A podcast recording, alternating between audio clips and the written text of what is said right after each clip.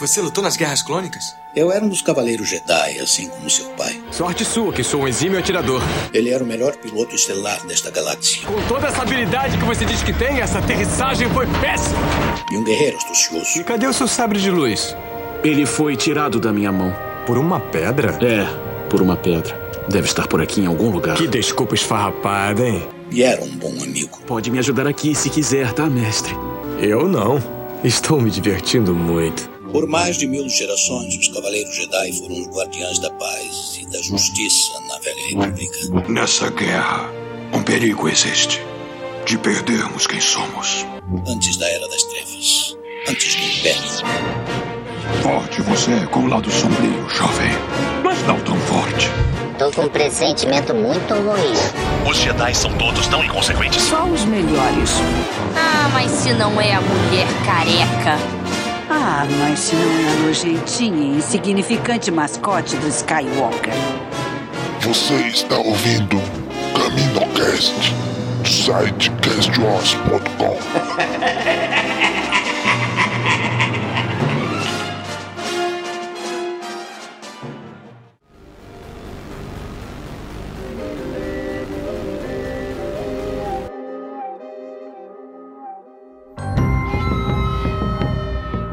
Bem-vindos, Caminocasters! Hoje é mais um episódio do CaminoCast que estamos acompanhando a terceira temporada de Mandalorian. Hoje nós vamos falar sobre o episódio 6, chamado Armas de Aluguel. E hoje tá aqui comigo para comentar este episódio surpreendente a Bruna.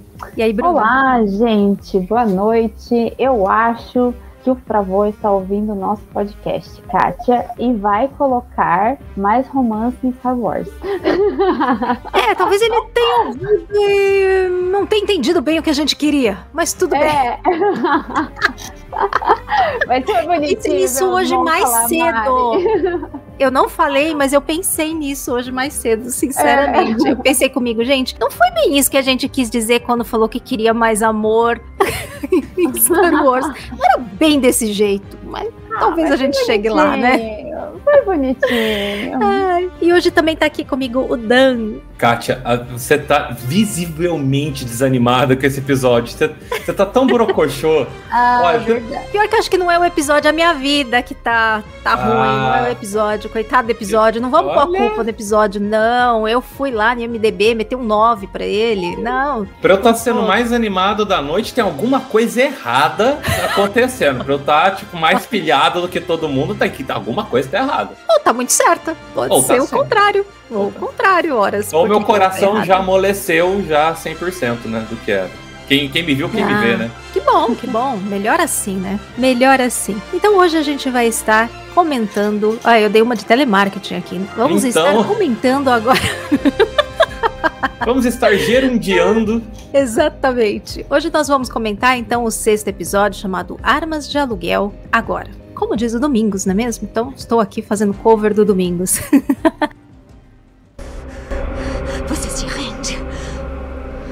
Você nunca será líder do nosso povo. Você nem vai tirar o sabre negro dele. Ele é quem deveria desafiar. Muito sangue mandaloriano já foi derramado por nossas mãos. Mandalorianos são mais fortes. Juntos. Só que um fanático equivocado possui a espada. Um que, devo acrescentar, não tem uma gota sequer de sangue mandaloriano nas veias. Din Djarin abraçou a doutrina e escolheu trilhar o caminho. Assim como nossos ancestrais fizeram. Ele é tão mandaloriano quanto eles foram, e certamente quanto qualquer um de nós. Mas segundo nossos costumes, o governante de Mandalor deve possuir o sabre negro. Então ela deve ficar com ele. Isso te pertence. Não é um presente acertado, por mais bem intencionado que seja. Não é um presente. Enquanto explorava Mandalor, eu fui capturado. E esta espada foi tirada de mim. Bo-Katan me resgatou e matou o meu captor. Ela derrotou o inimigo que me derrotou. A espada, então, não pertenceria a ela? Não deveria ser dela? Deveria. eu devolvo esta espada à sua legítima dona. Começamos com a nossa usual ficha técnica. Então hoje tivemos o episódio que eu aguardava ansiosamente, que era o episódio dirigido pela Bryce Dallas Howard, que é minha diretora favorita. Me decepcionei? Não. Achei diferente, mas não me decepcionei. Fiquei, fiquei contente com a direção dela. Muito Continuamos com o John, muito bem dirigido, fotografia muito bonita, surpreendente, Muito mas bonita. Os roteiristas, de roteirista continuou o John Favreau escrevendo, mantendo aí a, a coerência a continuidade, e o Sr. Rick Famuyiwa continua na produção executiva. O episódio também mais compridinho um pouco, 45 minutos, quase igual ao da semana passada, e a trilha continua na mão do Joseph Shirley. Vamos às nossas impressões gerais primeiro. Estamos no final da temporada, então é natural que as expectativas estejam altas, estavam provavelmente altas para hoje e acredito que continuem altas, ou talvez não, não sei vocês que vão me dizer.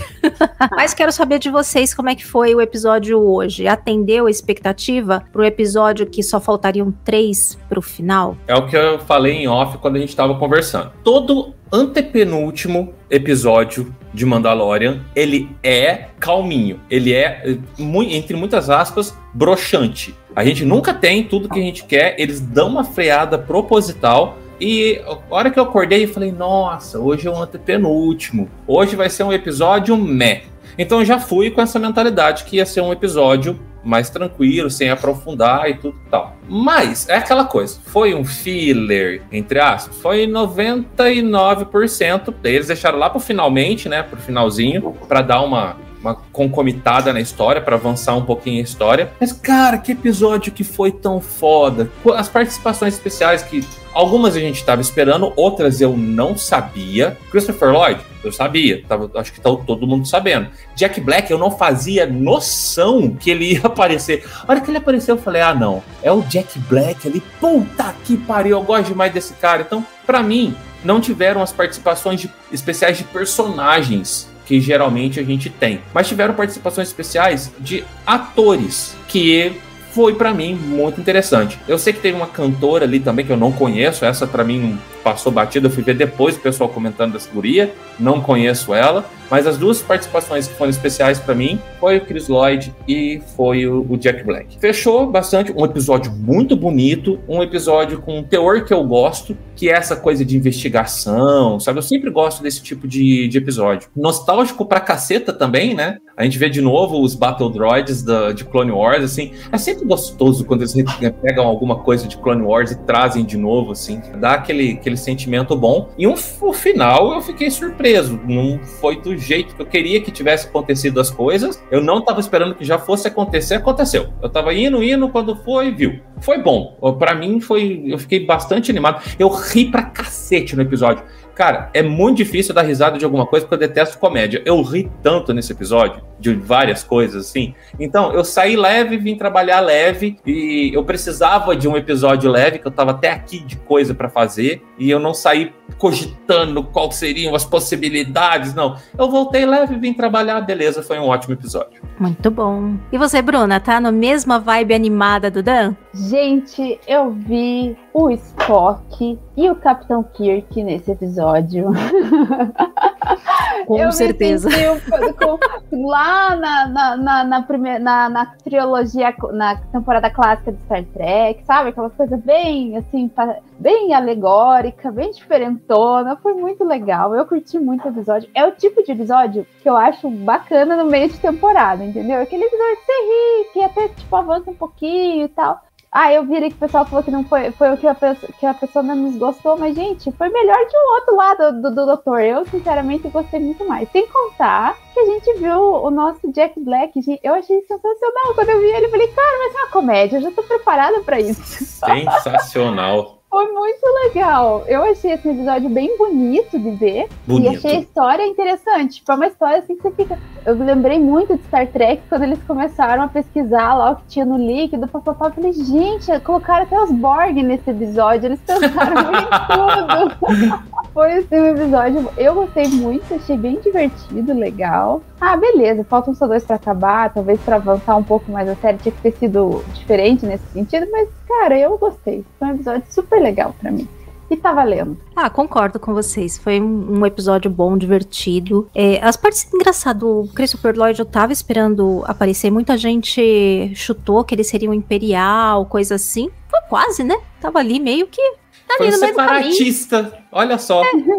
Quem ia imaginar um separatista nessa altura do campeonato? Pois é, você vê, tem coisa que não morre, gente. Tem coisa que segue, né? E o Jack Black, que segredos bem guardados, né? A Lucasfilm consegue guardar um segredo que, olha, como o pessoal é comprometido, não? Fico espantada. Ou eles têm muito medo, ou eles são muito comprometidos, um ou outro. Porque não Tem um bom vaza contrato.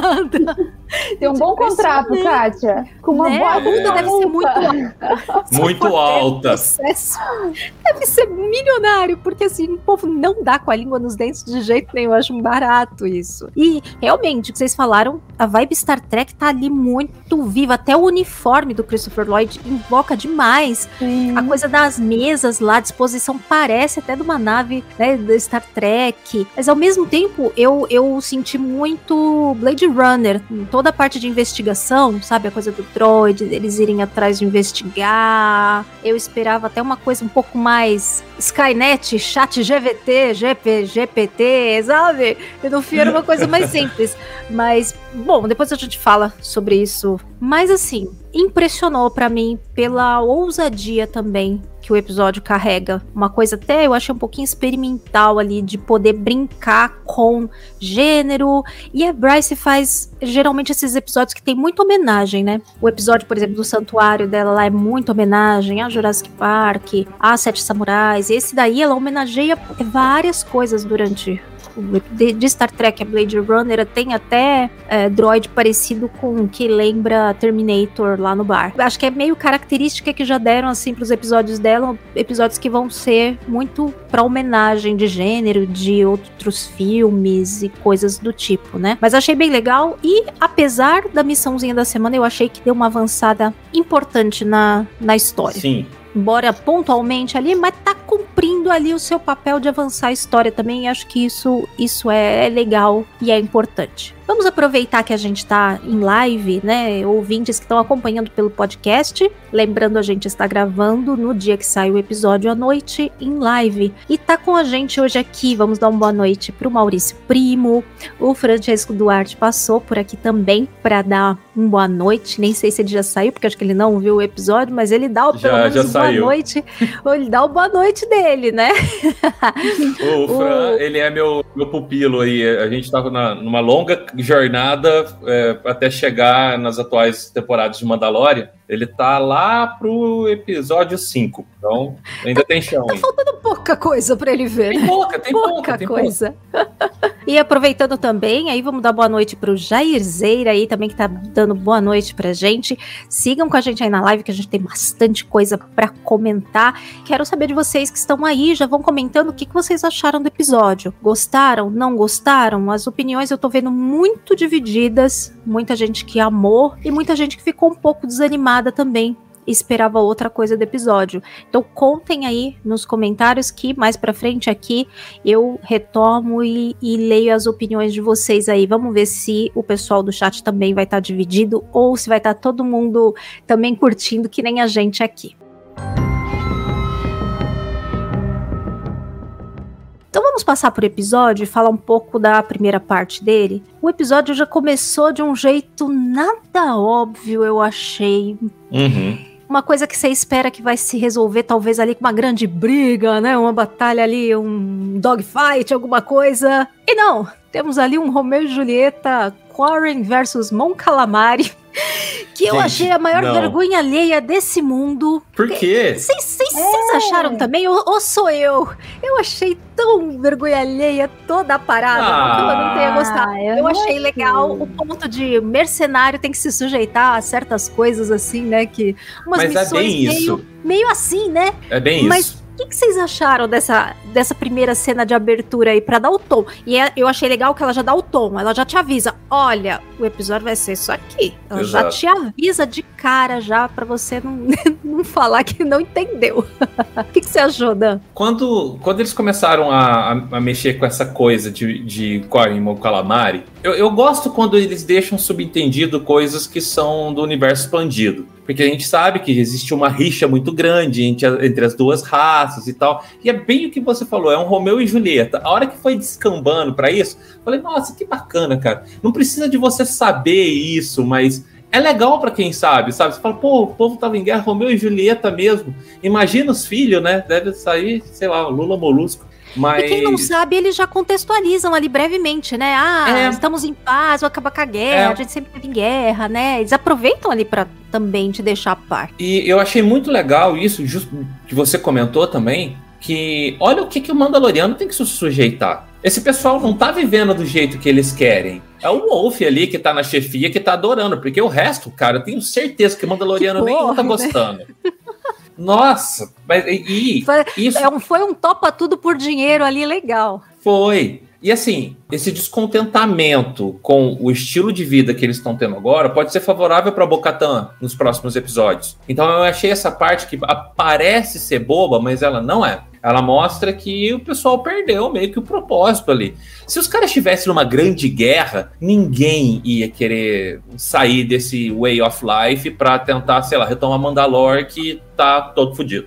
Mas agora que eles estão casamentando um molusco com peixe. Ah, não. Aí, aí eles não. Né? Aí vamos, vamos tocar pra frente. Boa, boa.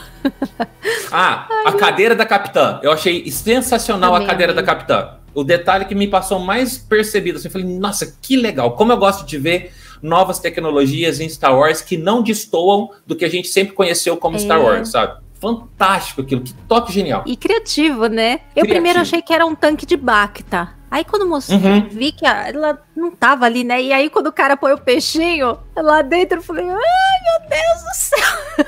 Eu achei que era um spa, já alguma coisa a própria assim. cadeira da comandante o negócio. Eu falei, meu Deus do céu. Mas é muito. é- isso é muito legal, porque é tudo. É muito adaptado de você entender como é que é o mundo de onde veio aquela espécie, né? Então é, É. lula, é meio peixe. A nave tem um formato da cabeça dos Quarren, vocês repararam? E ela é Reparei. até mais beijinha, ela não é aquele cinzão que a gente vê na maioria das naves, ela é tem uma outra cor, um pouquinho mais levemente bege. São os detalhes assim de, de design de produção, de criação ali que dão assim um toque muito, muito legal. Você, Bruna, também achou muito vergonha alheia e eu fiquei, fiquei muito escondendo a minha eu- cara de eu, tudo aquilo. eu achei bem bacana. Eu gostei de ver, sincera e honestamente. Eu sempre gostei dos Mon Calamari. Acho que lá em, em Clone Wars a gente vê eles. E foi legal ver na série. Achei assim sensacional. E o que eu achei legal é eles trocarem, inverterem, né? Que normalmente é a mocinha em defesa, né? Na verdade é a mocinha que tava salvando, tá tentando salvar o relacionamento e levando o filho do rei lá, o príncipe, pra, pra junto com ela. Eu achei bem bacana essa parte. E sem contar que a nave, gente, mais uma vez lembra uma nave de Star Trek. Eu achei isso na hora, eu falei, nossa, muito legal colocar a cadeira do capitão lá no meio. Eu, sinceramente, achei, quando eu vi, eu achei que era outro tom ali que ia ter, quando eu vi a nave e tal lá dentro, mas quando falou, né, não, é uma história aí, que você tá levando o filho do rei, eu falei, ai, gente, é um romance, que bonitinho. Eu Porque, também. É, eu achei que ela tava raptando ele, alguma coisa assim, nossa, tá roubando tal. Porque normalmente Star, Tre- Star Wars você vê muito isso, né? Tipo, é, essa, essa rixa. E ali não, era uma história. de Sequestros, amor, né? Pra É. envolver política ou dinheiro. Não, e é tudo muito, muito brega no extremo proposital, né? Porque ele é o príncipe lá dos Mas é que eu calamari, nananã. Eu achei engraçadíssimo. E Engraçadíssimo. eu achei bonitinho, assim, tipo, é, na verdade eu achei que eles estão também humanizando algumas coisas, né? Isso é muito do Ah, lado sim. humano das pessoas. E achei que eles estão colocando isso até em outras culturas, eu achei bem bacana. Até esses relacionamentos interespécies, né? De, Sim. de, de raças alienígenas tal. Muito interessante. É uma coisa que é muito pouco abordada. Foi muito pouco abordada, né? Em Star Wars. Em Star Trek você tem muito mais esse tipo de, de Uhum. enredo, né? E coisa. Eu acho que Star Wars tem muito espaço também pra isso. Mas vamos ver se em algum momento vai ser mais a sério, é menos galhofeiro, que nem foi dessa vez. Eu fiquei feliz que eles pararam o beijinho ali na hora certa, porque tava Te começando. juro que eu pensei isso também. Oh. Quando aqueles tentáculozinhos começaram a. Eu falei, ai, não, não, não, não, corta, corta, corta aí. Cortaram. Ai, gente, ia, foi ia ficar muito. certa. Ia ficar muito hentai aquele mas- negócio. É, na então-. Ai, eu não tinha pensado nisso. Agora, tá vendo? Agora eu não vou conseguir des- desver o que a minha mente. Meio hentai, meio Lovecraft, né? Ia parir o cuchulo ali. Jesus Cristo. Jesus. Bom, já acho que falamos tudo que tinha pra ser falado desse pequeno interlúdio aí do, do episódio que deu o tom. E aí a gente vai pra segunda parte, que é. Não vou dizer que é o que realmente interessa, mas é o que dá um recheio maior aí do episódio. É meio que o recheio mesmo, né? Porque a gente tem um pãozinho ali que foi de Mandaloriano, né? No começo, e depois no final volta, e aí tem um recheio no meio, todo um plot um pouquinho à parte aí da Bocatan com o Din Djarin, que eu chamei de Bo e Din levam Grogu à Disney. Porque, gente, aquele trenzinho é igualzinho o trenzinho da Disney.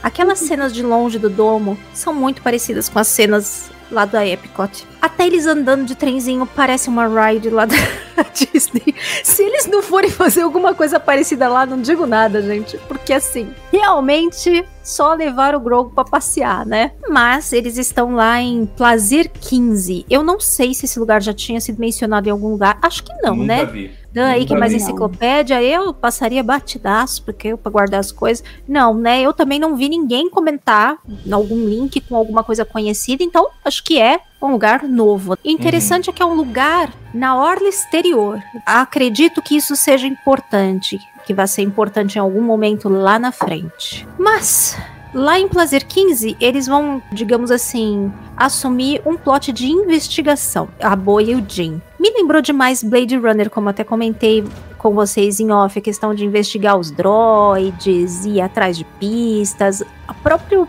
comportamento deles é muito também série de policial, aquelas séries de investigar crime. Mas vocês gostaram de tudo isso ou acharam que foi desnecessário ou que foi mais enrolação? O que, que você achou, Bruna? Eu gostei muito, eu achei legal. Eu achei que foi assim, até pra estreitar o relacionamento da Bo com o Jim. Eu achei bem interessante. E, e, assim, essa primeira parte, se a gente lê pelas entrelinhas, tem um sentido que ela fala assim pra Bocatan. A gente vai reconhecer Mandalor. A gente vai chegar na, Alta Repu na Nova República e vai falar. eu, Isso achei, eu, eu achei assim que teve um significado. Foi um episódio, um episódio mais Não foi de lúdico. graça, né? É, foi mais lúdico, assim, foi mais tipo mágico de Oz, sei lá quem que usou esse termo hoje, mas bem parecido mesmo. Mas assim, tinha o seu sentido, sabe? Porque era um planeta que estava ali vivendo a vida dele, tem uma democracia, é um planeta ali independente, né? Que isso, tá sendo, isso é muito comum nessa época. Mas ele, ele falou: "Eu vou reconhecer o Mandalor, o Mandalor como um planeta perante a nova república. Eu acho que tem um sentido ali, tipo, caminhou um pouco nesse, nesse, nessa vibe. Talvez isso seja explicado mais pra frente. E eu achei muito bonitinho, gente. Tá certo que o Grogo ficou um pouco de lado, mas o Grogo é muito fofo. A hora que ele pula no colo da mulher lá naquele, jan- naquele almoço, sei lá. Gente, que coisa mais fofa.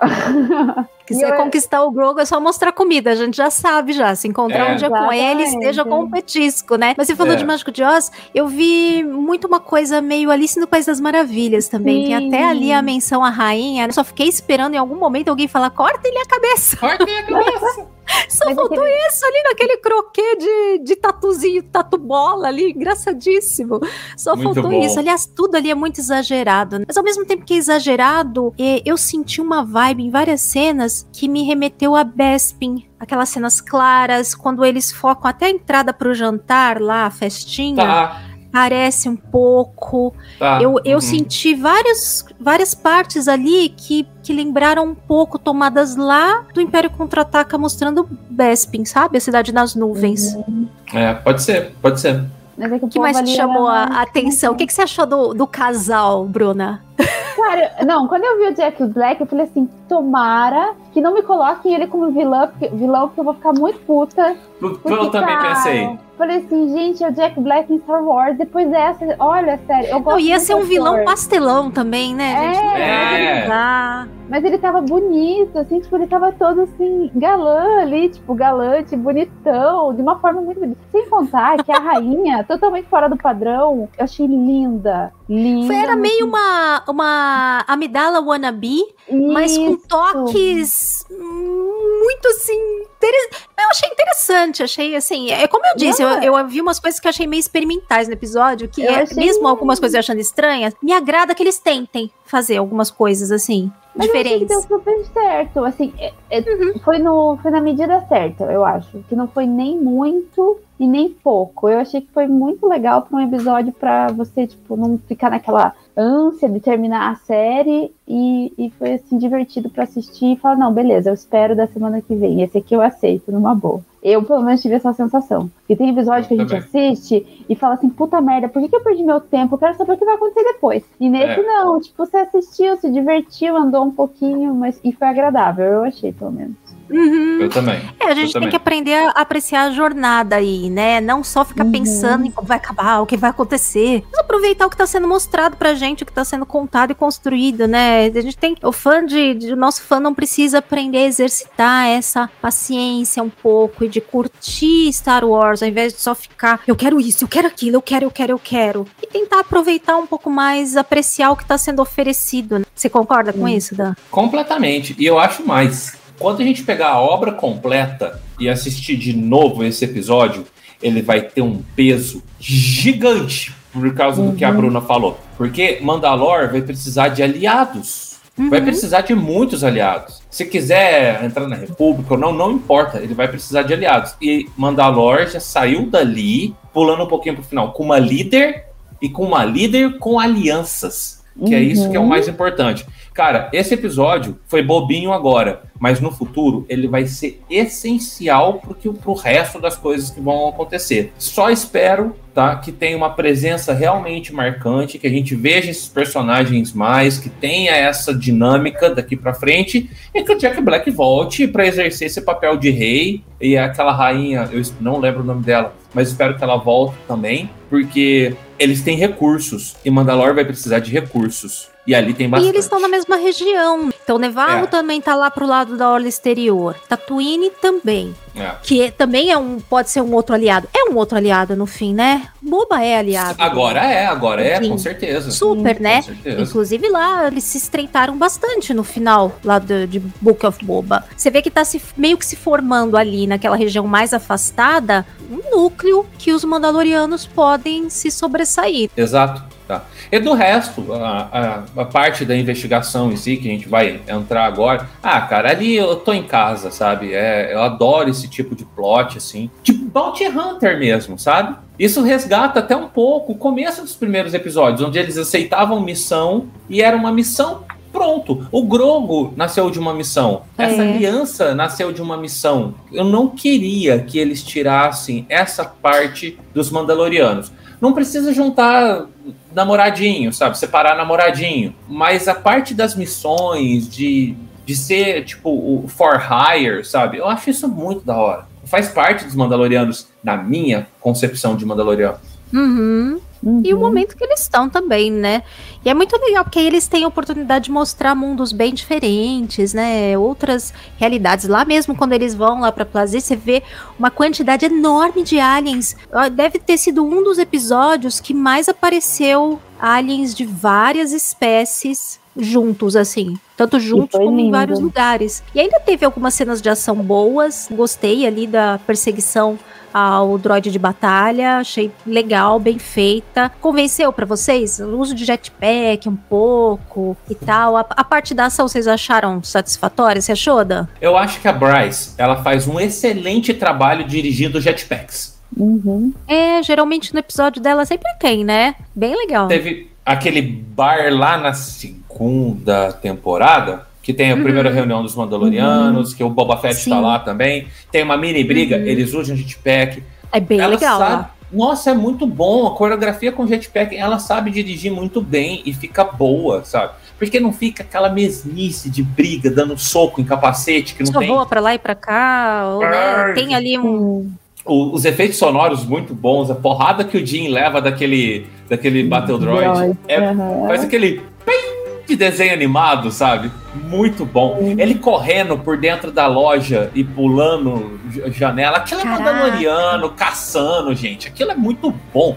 As cenas de ação impecáveis. E fazia tempo que a gente não via cena de ação em solo que a gente falava, nossa, foi uma boa cena de ação. Presta atenção, nessa temporada a gente elogiou muito batalha aérea, nave escondida em asteroide, a Bocatan dirigindo num canyon, sempre foi nave, nave, nave, nave, nave. Teve ali aquela briga. É, teve a contra os- Bocatan lutando com a Super Aranha lá também, que foi uma Ah, é, foi batalha É, muito boa. foi, Só que foi. foi. meio ela com monstro, né? Não foi assim, batalha coreografada de, de luta um com o É, outro, ou com o outro. Ali foi ser, mais assim, o, né? o- o uso do sabre de luz que impressionou, né? Porque ela tava É, a esmo. A batalha contra os piratas foi legal, a gente viu um pouquinho, mas aqui tá na mão da Bryce. E a Bryce dirige bem esse tipo de cena. Pra mim, Uhum. sem reclamações. Nem com o plot, o plot foi, foi bem construidinho, é amarradinho. Era pra ser simples, mas foi simples tá? E juntou com cenas de ações que foram extremamente competentes. E lá vai eu falar de efeito especial. Os droids pareceram um pouquinho meio borrachudo, tá? Em algumas cenas, mas é aquela coisa, vendo no 4K, televisão gigantesca. Não chegou a incomodar, muito pelo contrário. Sabe, ver, ver os droids todos lustrosos, assim, os, os modelos B1, Roger, Roger. Nossa, foi fantástico. Foi, pra mim, foi uma apoteose de nostalgia. O Domingos aproveitou e deu uma passada aqui também para prestigiar a live. Ele tá comentando que a cena de perseguição do droid foi um excelente episódio de The Clone Wars. Eu pensei isso também, que era uma total vibe de Clone Wars, essa coisa, tanto pelos droids como a coisa da perseguição na cidade. Inclusive, na sétima temporada, aquele episódio que a Ahsoka pega uns droids lá que ficam sem o parafuso de contenção, uns negócios assim. Eu achei uma vibe meio parecida também com o que acontece d- aí nesse, nesse episódio.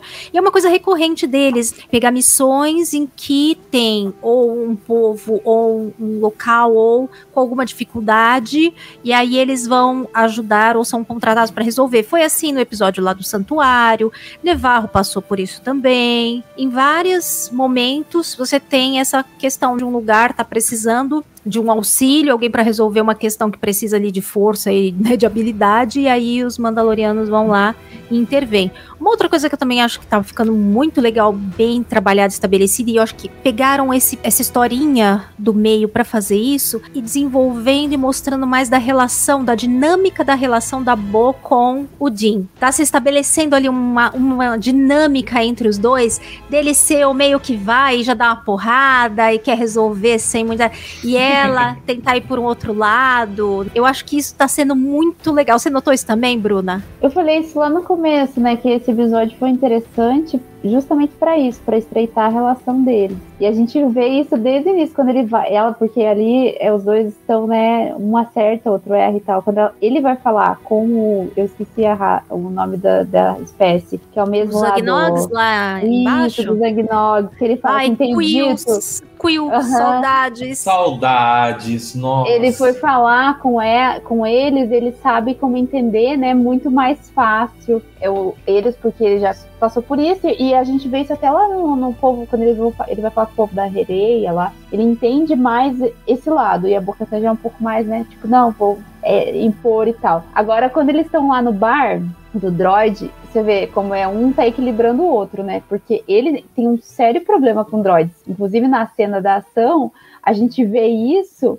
Porque ele, é, ele tá fazendo ali, porque ele, ele tá desequilibrado, vamos dizer assim, né? E a, e a Bocatan equilibra a relação. E eles já desenvolveram essa sinergia. Eu achei isso muito legal. Achei bem interessante. Espero que eles continuem com isso, sabe? Eu também. beleza. é, tipo, talvez não vire um casal, mas uma pessoa, são aliados. É, mas eu acho que já virou, sabia? Não Ah, sei. não sei. É que ele tá Não Ainda tão não. abertamente, mas já tem ali um plantadinho já sendo Não, construído. Ver, mas eu acho assim que eles. Eu acho que o Jim sempre foi muito sozinho. Porque veja que quando eles falam, claro, fazendo um salto, e a gente vai falar disso depois, tem uma parte lá no final que, tipo, a gente vê que ele sempre foi bem sozinho. E ela defende ele, né? Eu achei isso muito legal, porque daí agora ele tá estreitando um laço, talvez não de relacionamento, porque a gente não sabe como que é isso na cultura mandaloriana. Mas a gente tá vendo um laço de amizade, de lealdade, e isso é uma coisa muito bonita. Tipo, a gente não sabe como funciona um relacionamento afetivo com os mandalorianos. Pelo menos a gente vê lá a Satine com o, meu Deus, fugiu com o Obi-Wan e a gente sabe que não podia. Mas É. eu pelo menos não lembro de Clone É, mas aí o Odin tem toda a questão da doutrina, né? É, então, Ah, mas a gente não lá. sabe como funciona um relacionamento afetivo entre eles, né? A gente não sabe qual que é a, a, a ideia ali, pelo menos eu não lembro agora. Mas a gente sabe que eles são é um povo leal, e isso que o Jin tá desenvolvendo com a Bocatã, eu acho que é uma questão mais de lealdade, coisa que ele não tinha com ninguém. Veja que nem Vocês o não povo conseguem pensar no assim. momento que a Bo vai tirar o, que, que o Jin vai tirar o capacete pra Bo, que eles vão se ver pela primeira vez. não é justo isso, ele já viu ela várias vezes e ela não viu ele ainda. Mas é claro que a Bocatan já viu. Todo mundo viu o Jim no final da segunda temporada, ora bolas. Sim, Sabe o que eu tava pode ser um pensando? ponto alto isso, hein? Não, sabe o que, que eu tava pensando sei. nesse assunto? É, eles têm outro casal mandaloriano barra outra coisa pra poder mostrar que é Sabine e Ezra. Mas Ah, isso aí sim, tipo, mas é tem a ver com a Satine. Eu né? acho que é um contrassenso com a Satine e o Obi-Wan. É pra corrigir aquele problema. É. Mas entre É. Mandalorianos a gente não viu isso.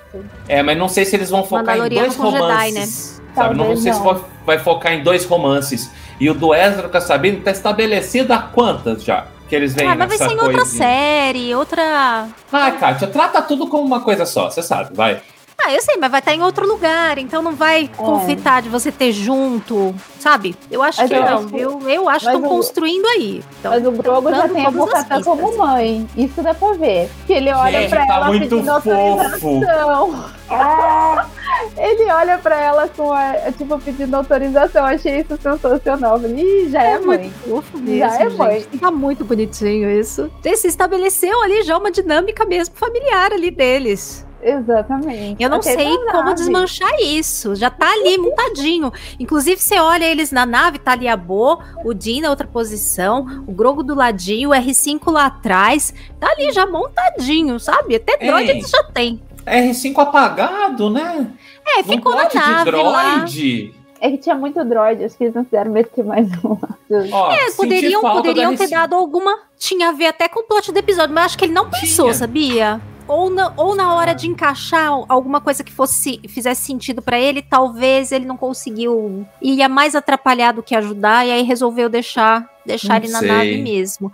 Mas eu acho que foi uma oportunidade perdida, hein? Bem lembrado. Foi, viu? Eu, Poderia ter eu sido legal. falta dele. Não, não é um droid que eu tenho uma afeição muito grande, assim. Mas nesse terminou o episódio, eu falei, porra, episódio inteiro com droid? R5 Eu tenho, eu teria ficado nave? mega contente. É, então. Eu lembrei de você. Falei, nossa, preciso conversar, com- comentar isso com a Kátia. Falei, que des- desperdício de oportunidade de É, dar um então. protagonismo pro R5. É, encaixar num- numa história que tinha a ver, né? Que tinha total a É. ver, ficaria mais encaixado do que o que foi feito no anterior, de botar ele Exato. conectado com o Cal Teva, com, com o ah, Carson Teva, que ficou. Ai, caramba, como, né? Tudo bem, plantou um negócio ali interessante, mas era uma conexão muito distante, aí era uma coisa mais próxima. Até puxando então esse, esse tema dos droids, eu gostei muito, mas às vezes eu esperava um pouco mais dessa questão dos droids em Star Wars, assim, um pouco mais de camadas, uma coisa um pouquinho mais profunda.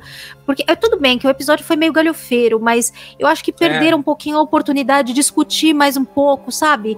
Direitos dos droids, porque a gente tem até a questão de revolução dos droids lá em solo, tem a, a coisa da L3, num próprio bar lá, fica uma coisa meio assim. Eu achei bem interessante pensar que eles tenham essa preocupação de serem substituídos, de estarem tendo uma segunda chance, que possam de repente ser substituídos por humanos e que é um medo humano ser substituído por droid e Por eles têm esse droid, medo ao é. contrário. Gente, eu achei isso tão interessante. Mas vocês achavam É. que, que poderia mostrar um pouco mais essa coisa de droids ou então pra vocês está ótimo assim mesmo? Acho que mostraram o que, o que dava. Cara, eu Nesse episódio, não. Nesse não, né, Dan? E você, Bruna? Eu adorei ver a história da nanosonda lá no Borg, nos droids. Eu achei isso sensacional. eu achei que foi, assim, o- do tamanho ideal. Até pelo tamanho do episódio. Porque acho que se focasse muito nos droids, daí ia sair muito. Já tinha muita fantasia ali, sabe? Eu gostei de como resolveram. Achei, só um parênteses, achei muito inteligente a cientista lá que analisa o sangue, vamos dizer assim, né? Lá eu esqueci o nome do fluido. Droid, eu achei bem legal, assim, que ela colocou. E eles, não, tem alguma coisa escrita. Eu achei bem bacana essa parte. E achei interessante pra gente pensar até que os, os próprios droids ali, eles realmente eles têm vontade própria, né? É uma inteligência muito Até assim, que ponto eles são sencientes? É, é que a gente, eu pelo menos adoro o R2. Eu sou, assim, super fã dele. Pra mim, ele é o grande herói de Star Wars, é o R2D2. Mas, Aham. assim, daí a gente tá acostumado com aquele droid que parece uma pessoa, né? Vamos combinar. E ali, acho que eles trouxeram mais isso, assim, tipo, o droid tem vontade. Ele tem um bar, gente, um bar de droid. Eu achei isso muito legal. Porque eu lembrei do episódio 1, lá do, do episódio 4, que, o, que eles não podem entrar no bar, né? O R2 e o É. C3PO tem que ficar pra fora. Daí Eu lembrei, eu falei, Eu- ah, que é o contrário, né? Vem dizer assim, não, vocês não podem entrar. É, um bar só pra eles. É, Mas é eu tava esperando a piada. Eu tava Eu esperando. também. nó- Nós não servimos o seu tipo aqui, sabe? Aham. Perderam da piada. Eu fiquei, aquilo ficou aqui na garganta, assim. Eu, eu achei que ele ia falar, falou, não, você não pode entrar aqui, você tem que esperar lá fora. Aham. Mas foi muito legal. E é engraçado como eles falam, ah, os humanos vivem muito pouco, né? Aham. Na visão deles, eles podem durar, se tiverem Gente. manutenção, podem durar muito, muito tempo, né? E os humanos são mais perenes, perecíveis. Ah, Achei mas tão interessante isso, e eles encaram os humanos como o criador. Aham. Achei também interessante, né? Como eles falam lá, eles criaram a gente, então, e exigem pouco de nós. Na visão deles, pelo menos do que foi passado aí, nesse, pontualmente, nesse grupo aí desse planeta, eles acham que é exigido pouco deles. Então, achei uma visão bem interessante deles enxergarem os humanos assim. Os humanos, assim, os, os orgânicos, né? Como eles falam, os não, não droides. Mas foi bem, foi bem legal mesmo. A gente vê de outro ponto, mas eu acho que é porque o planeta trata eles muito bem. Veja que o planeta enxerga os droids como uma coisa muito importante pra ele. Talvez seja isso. Depende, eles dependem deles pra tudo também. Tanto que é, Exatamente. é, é muito. Eu achei ao mesmo tempo uma crítica à nossa sociedade e ao mesmo tempo eles mostram também acho que um outro lado, porque ele, ao mesmo tempo que eles falam que as pessoas não conseguem viver mais sem os droids, e é meio que a gente com a tecnologia a mesma coisa. Não, a gente não precisa é, falar, né, exatamente em droid, mas se a gente pensar na tecnologia de maneira geral, a gente também não vive mais sem a tecnologia.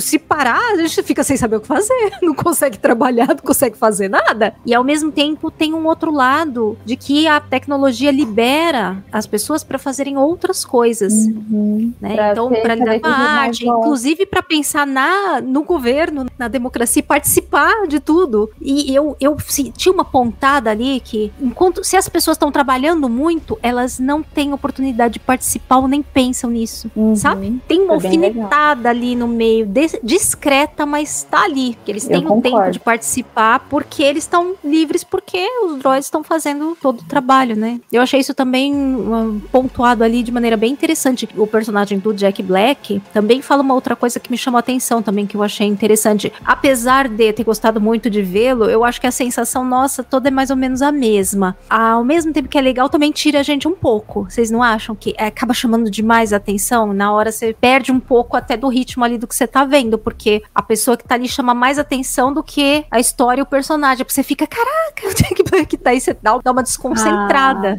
Mas eu foi legal, acho. gostei. Mas, Cara, mas eu eu, acho quando eu- que tira a gente um pouco, sabe? Eu não, eu fiquei putz, curiosa. Falei, quem que será que ele vai ser nesse episódio? Só não me ponham ele de vilão. Eu achei bem legal quando eu vi. Não te tira um Oh. pouco, da, apesar de gostar? Sabe o que que me tirou? Não foi o Jack Black, foi o, o, o Lloyd, tá? Uhum. E, e por motivos alheios, assim. Eu achei ele tão fragi- fragilizado, sabe? Tão Ele velhinho. tá velhinho, né?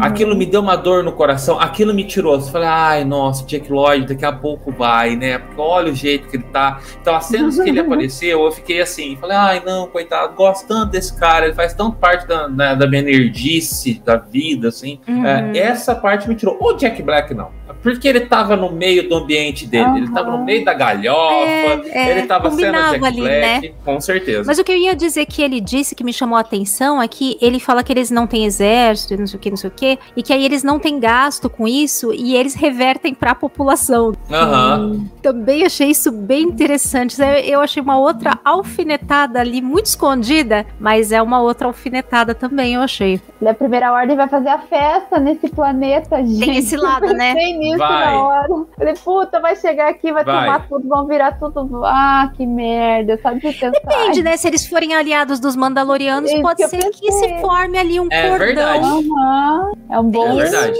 é um bom aliado pra você ter nessas horas, né? Eles estão fazendo um setup que vai ser muito difícil. Muito difícil explicar por que que esse povo não tava na guerra contra a Primeira Ordem. É, eu penso nisso também sempre. Ou, ou a hora que o Traum chegar, ele vai fazer uma desgraceira generalizada e deixar esse povo tudo na merda, ou vai ser muito difícil explicar por que, que esse cara não tava lutando contra a First É, Order. então. Às vezes eles se fecharam e não quiseram saber, porque eles já sofreram com a guerra. Pode ser, mas eu quero É. ver isso, sabe? Tem que Eu ficar também. bem Quero ver. estabelecido isso. Tem, Uhum, tem. Eu também. Né? Isso tem que ser bem estabelecido, porque isso é que é o, do- o, o, o bom. Não, não acho bom. Isso é- eu só vejo ruim. Isso é que é o ruim da, da gente sempre ficar tratando de prequel e ficar sempre tratando do que vem antes, sabendo o que acontece depois. Tem esse lado, né? que Eu acho isso chatíssimo. A mesma coisa de pensar, ah, vai aparecer esse, aquele, aquele outro, mas aí você sabe que vai dar merda lá na frente, que não vai seguir, que não vai ter ordem Jedi, que não vai. Isso é um pouco, pouco desanimador. Mas é aquela coisa que a gente tava falando também, né? A gente tem que aproveitar a jornada, não ficar só olhando o que tá no final, o que tá lá na frente. Ah, Vamos aproveitar certeza. essa jornada e a história que tá sendo contada, né? Que tem muito personagem que a gente não conhece, muita situação que a gente não sabe, tem muito pra mostrar, muito pra gente saber. Então, vamos esquecer o que tá lá na frente e vamos pensar só na jornada que eu acho que de toda forma vai valer a pena.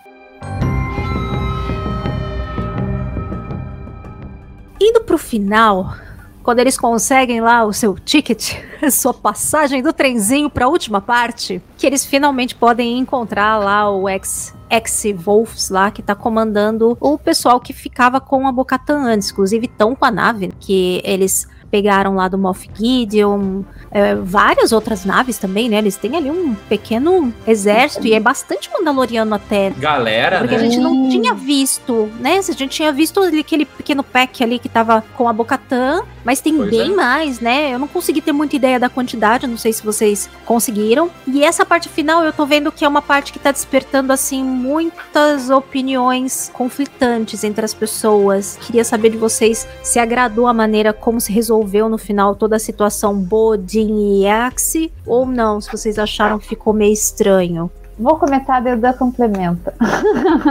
eu, Bruna, acho que deveria ter acontecido isso lá no, lá no, no momento da, que ela fez tudo a peripécia lá e matou o bichão. Ele devia ter falado, não, é teu porque você pegou e, e me salvou e tal. Eu acho que teria sido Eu cheguei a melhor lá. comentar isso numa live, lembra? Sim, Falava, caraca, por que, que ela já não ficou com o sabre? Exato. E aí, e aí depois ainda falei, não, mas eu vi que ele põe no cinto, então ficou com ele mesmo. Mas, né, Ficou. era a, era a oportunidade. Aparece até no resumo desse episódio ele colocando o sabre no cinto. E assim, eu acho que o momento teria sido aquele, teria sido mais interessante. Mas também, talvez ela não tivesse seguido o caminho, tivesse simpatizado com o outro lado. Eu acho que assim, nesse sentido também tem lógica, né? Muito embora eu acho que ali ficou meio estranho, então não foi do jeito que eu imaginei, que eu queria ver, mas beleza, aceito porque tem uma lógica. Mas Será que não eu- tem a ver com o fato deles quiseram colocar de um jeito que todo mundo tivesse vendo ele passando pra ela?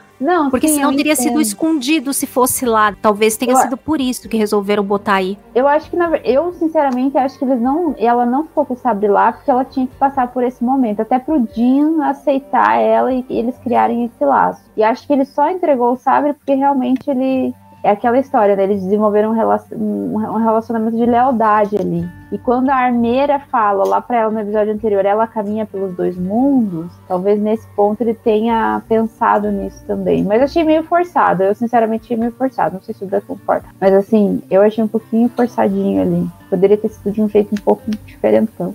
Mas a luta dela com o cara lá foi legal, né? Tipo, com o que tava se achando o dono da, da, da, da, da história, eu achei que foi bem legal. Gente, eu sou muito fã da Bocatan, já digo.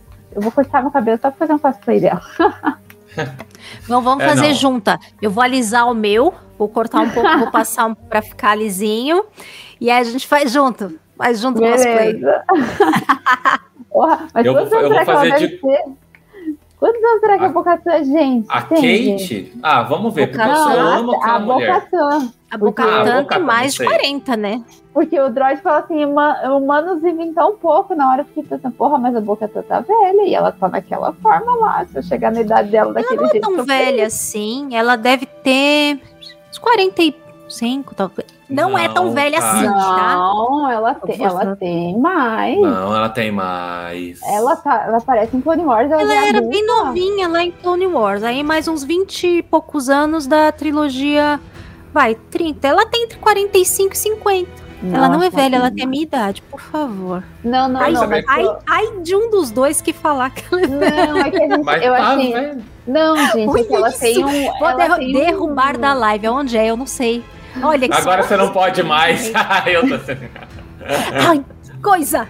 Ó, Mas é que ela a- tem um muito um- porte muito viril pra alguém que, tipo, vamos combinar, a- a- acho que os Mandalorianos, eles têm uma genética Ah, diferente. sim. É, claro. sim. Ah, mas aí também, né? A Kate, a Kate Sakoff, ela tá com 42. Não ah, tá eu vi esses dias isso. Da idade da, Sim. da Bocatan. E, gente, eu sou apaixonado na Kate desde Battlestar Galactica. Eu amo essa mulher de Nossa, paixão. ela é muito linda. Eu acho ela muito foda, muito linda. Mas enfim. Uhum. Ó, me- meus pitacos aqui sobre esse final, tá? A luta com o Wolf espetacular. Eu não esperava menos. Uhum. Porradaria justa, porradaria mandaloriana, porradaria de, de jetpack, era aquilo que eu queria ver. A parte da passagem do sabre de luz, eu tenho algumas coisinhas que me, que me irritam. Eu não acho que o Jin foi derrotado como o sabre pede para que seja derrotado. Uhum. Ele foi arapucado. É diferente. Ele caiu numa armadilha. Ele não foi derrotado em combate. Ele não perdeu o sabre num combate justo. Então, eu acho que ficou meio que por aí. A Bocatan, ela deveria ter mais medo de receber de novo esse sabre de mão beijada, porque é a segunda vez que ela recebe, e da primeira vez deu uma merda gigantesca, e tá na cultura mandaloriana que se isso acontecer vai dar merda. Uhum. Qualquer merdinha que acontecer, ela vai se culpar para um senhor caralho. Então tem esse agravante também. Que eu contrabalanceio ali um pouco, porque eles contaram a história do jeito deles, tá? Que não é bem do jeito que aconteceu. O Jin não foi derrotado, mas eles contaram ali a história pro povo e o povo aceitou. Eu acho que tem esse diferencial da primeira vez que a Bocatan pegou o sabre. Por causa desse pequeno detalhe, por sair aquele ah, sim, da boca do Wolf. Uhum. Aí eu falei, não, tá, não é, não concordo, não é nem do jeito que eu queria. Eu queria que fosse assim, eu não queria que os dois caíssem na porrada por causa desse sabre. Uhum. Não queria mesmo. Eu queria que fosse uma passagem assim.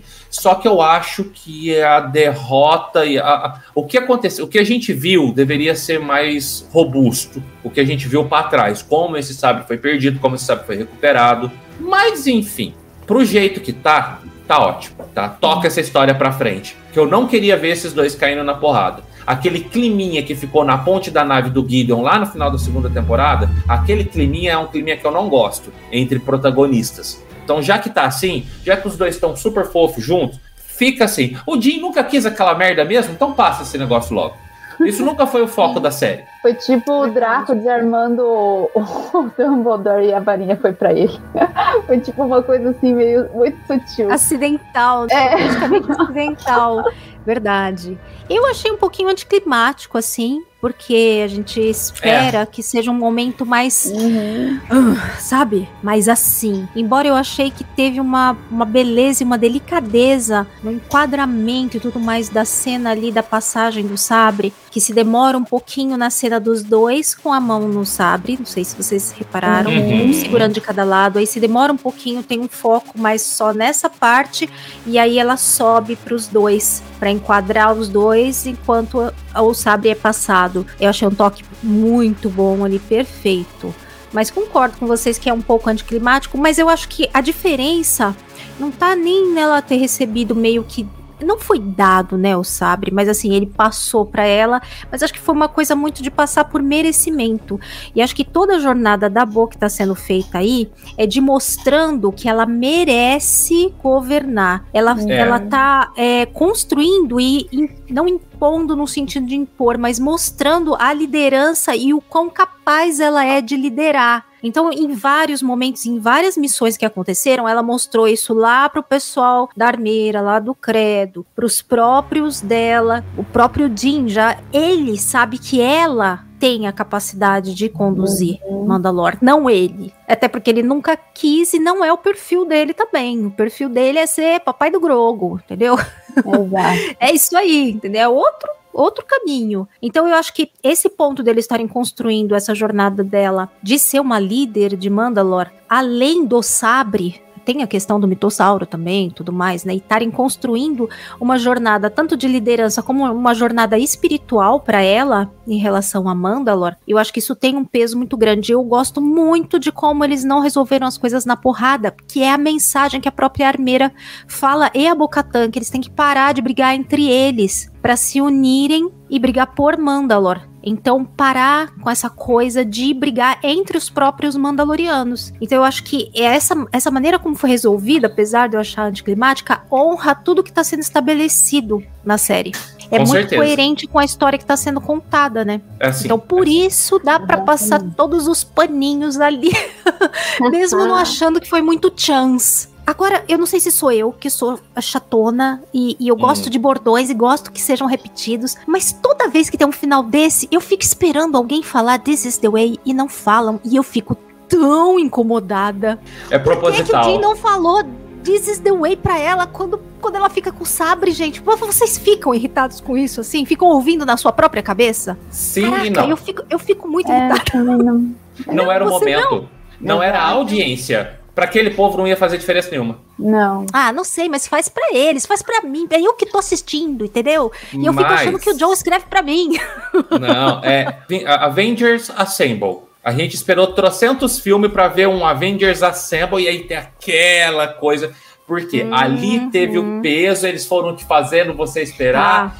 Teve gagzinha, teve finalzinho de episódio que foi Avengers e corta pra hora que falar É, o bruto. Tô esperando um clímax, né? Então. É. Ah, Ah, você então aguarde que o próximo This is the Way vai ser um This is Não, the Way. eu vou e gritar, né? Eu vou gritar loucamente. Ah, finalmente!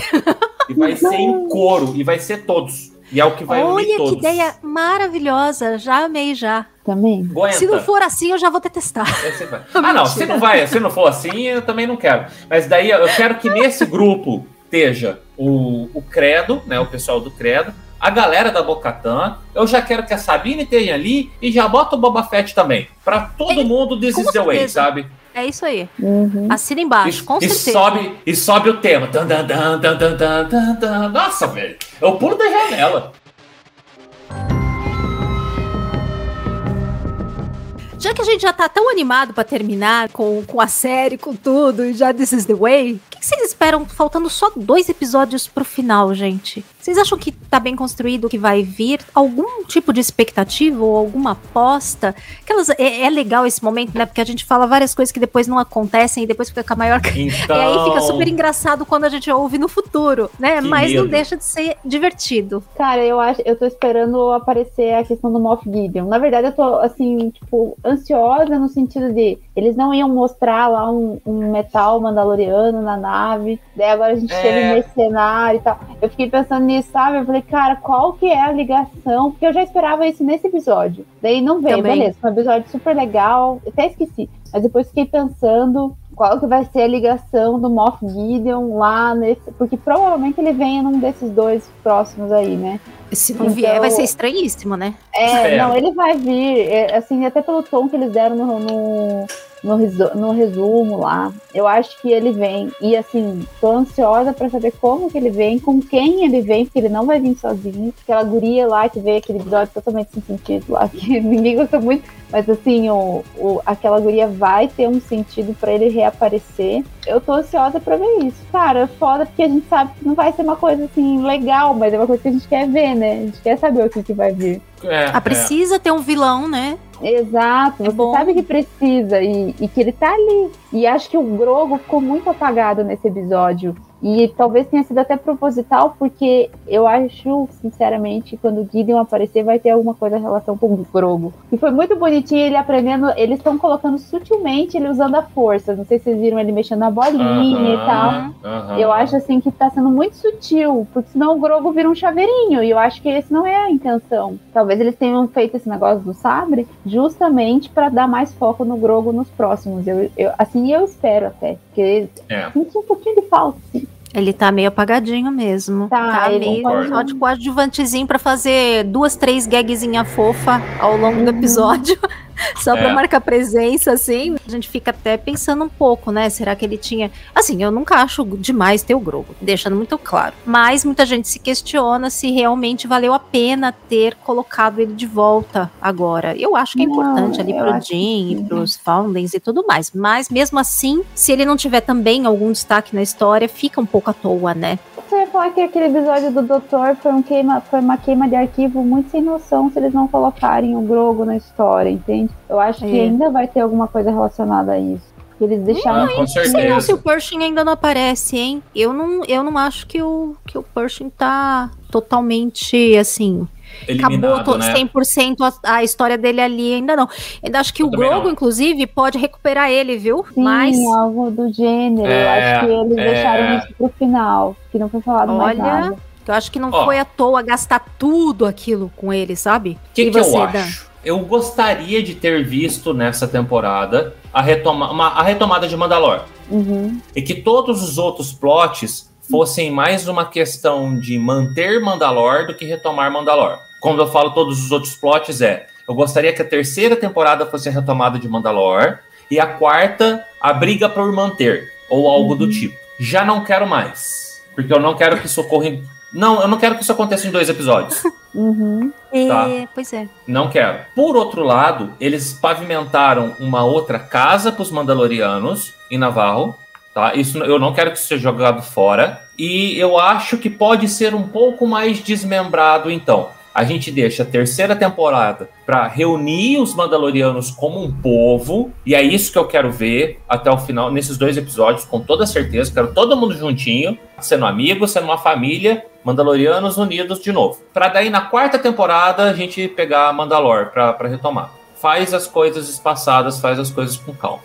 E sim, gostaria muito de ver o Traum voltando. E eu arrisco dizer que se o Traum voltar pra Navarro faz mais sentido do que se ele voltar pra Mandalor. Porque ele já, a gente já viu ele praticamente dizimando Navarro uma vez. A gente tá acostumado e familiarizado com aquele vilão em Navarro. O, o É. Traum não, desculpa, o Gideon.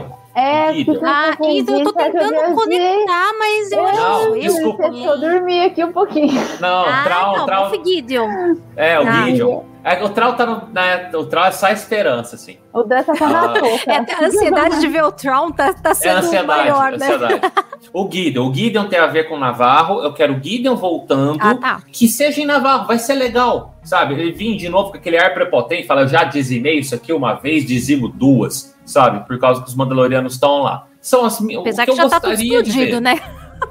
Ah, mas ali eles levantam junto de novo. Mas é isso, eu quero ver os Mandalorianos reunidos e em algum lugar que eu me importe, porque eu me importo com, com o Navarro. E essa ameaça, não precisa ser nem o Gideon em si, tá? Pode ser só a ameaça dele como comandante de alguma coisa, como não precisa nem aparecer ele físico. Pra mim, só a ameaça dele voltando já tá ótimo.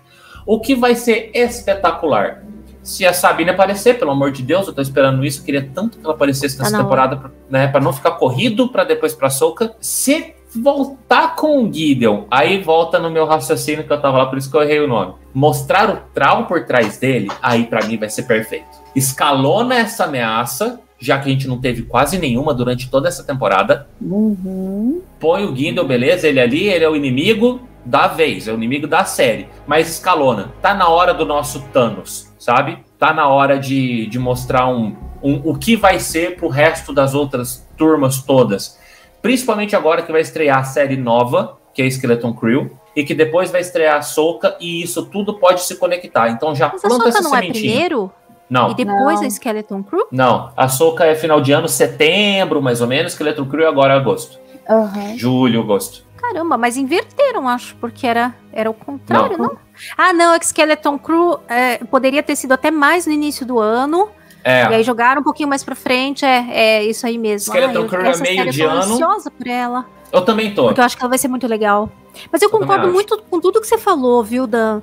E eu bom. também apostaria é, nessa coisa de consolidar o povo mandaloriano primeiro. É, não podem desperdiçar essa coisa dessa conquista em Nevarro, né? Deles conquistarem um espaço lá, não podem. E eu não sei, não. O Gideon não está de alguma forma escondido ou instalado com uma base em Mandalor. Até por isso, eles querem manter todo mundo longe de lá. Talvez Hum. eles estejam escondidos em algum lugar em Mandalor.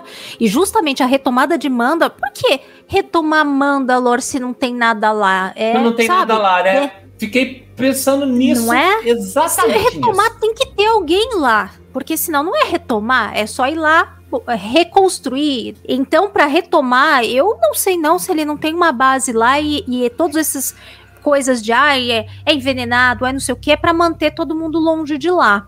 Pode e a ser. parte principal destruída para manter daquele jeito ali, como se tivesse nada mais lá, sabe? Eu acho que faria Laboratório muito sentido. secreto. Até o próprio Gideon tá lá, porque inclusive ele tava com sabre negro, enfim. Se É ele tomou a Mandalore em algum momento, ele deve ter alguma coisa lá. Então, pra retomar, eu imagino que seja grande a chance dele estar lá.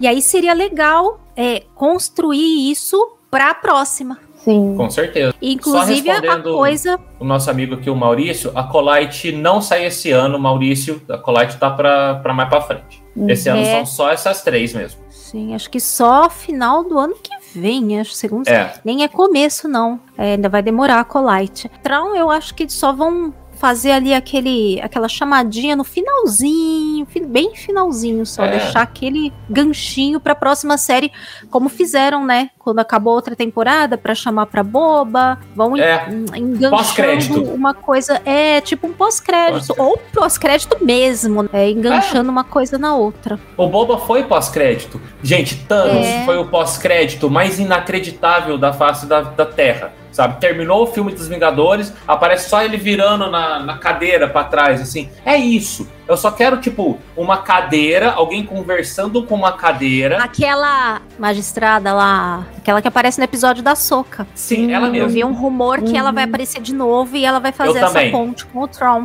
Eu também. Legal. Então, assim, ela conversando com uma cadeira, falando: Ah, então, conseguimos achar o Gideon. Ele tá lá em Navarro. Aí ele. Só uma, aquela voz de fundo, assim, então, mirem as naves pra Navarro. E vira a cadeira só um pouquinho e é meia cara azul, assim, com o olho vermelho. Só, é isso. Fechou. Já, já escreveu, já dirigiu, já tudo, né? Disney, chama eu!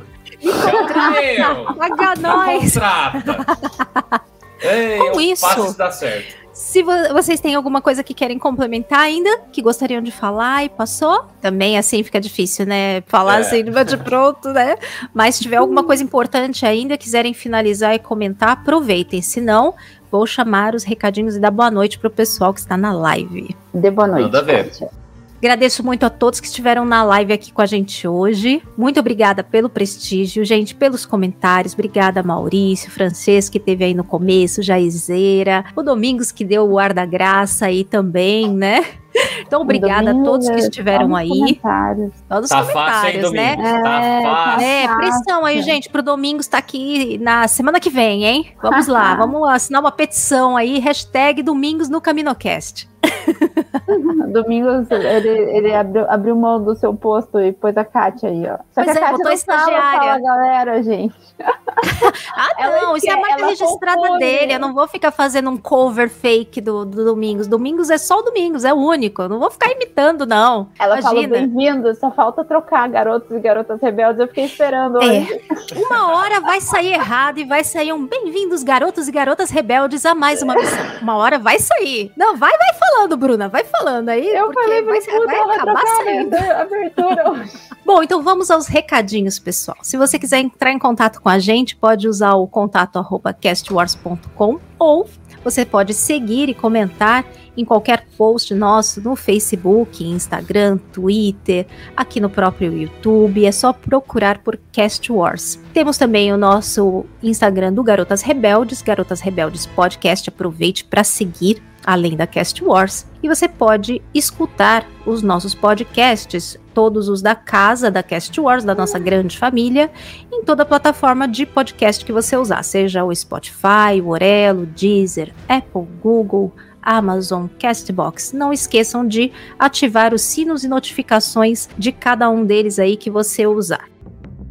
E se você quiser apoiar a gente com algo além de ouvir, de compartilhar e curtir, você pode também se tornar um padrinho ou madrinha usando o apoia.se barra castwars. No próprio Orelo também dá para fazer o apoio direto por lá. Muito obrigada também a todos os padrinhos que apoiam a gente, estão sempre com a gente toda semana comentando logo de manhã os episódios lá no nosso grupo. Então se você também quiser participar do nosso grupo, as contribuições de padrinhos a partir de 10 reais já dão direito a entrar no nosso grupo privado, cheio de conversas, gente, vale muito a pena. então, se você tiver muito doido para comentar os episódios, aproveita e entra lá pro nosso grupo. Querendo fazer uma doação única, você pode usar a nossa chave Pix, que é o nosso e-mail, o. Ficamos por aqui hoje, pessoal. Semana que vem tem mais penúltimo episódio dessa terceira temporada. Espero vocês na próxima live. Boa noite, um abraço para todos e tchau, tchau. Deem tchau, tchau aí, gente. Até mais, gente. Até a próxima. Até a próxima.